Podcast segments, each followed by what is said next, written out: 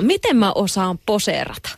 Lähtisin ehkä siitä, että, että hyvä ryhti on parasta. Että, se, että jos me ollaan niin kuin huonoryhtisiä, niin se näyttää aina ja aina vähän ikävälle. Ja passikuva on se, missä pitää olla kohti suorasti kameraa. Että yleensä kun kuva on kaksiulotteinen ja se on kuitenkin niin kuin kolmiulotteinen maailma, joka siinä kuvassa on, niin, niin se, että, että jos me käännämme vartaloa hieman vinottaen kameraa päin, niin se elävöittää asentoa. Samoin kuin me mennään niin, että jommalla kummalla jalalla on paino, vaikka se olisi vain kasvokuva, niin sekin elävöittää asentoa. Samalla se rentouttaa, että sä et pönötä niin kuin molemmilla jaloillasi vuosi.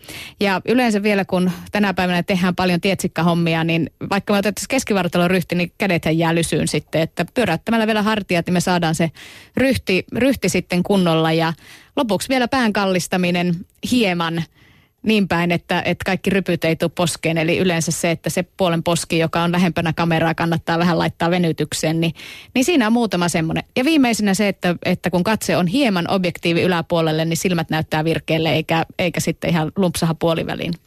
Ja sitten ei höpötä sille kuvaajalle, että en osaa olla kuvassa, niin ei tule, vähemmän väliilmeitä.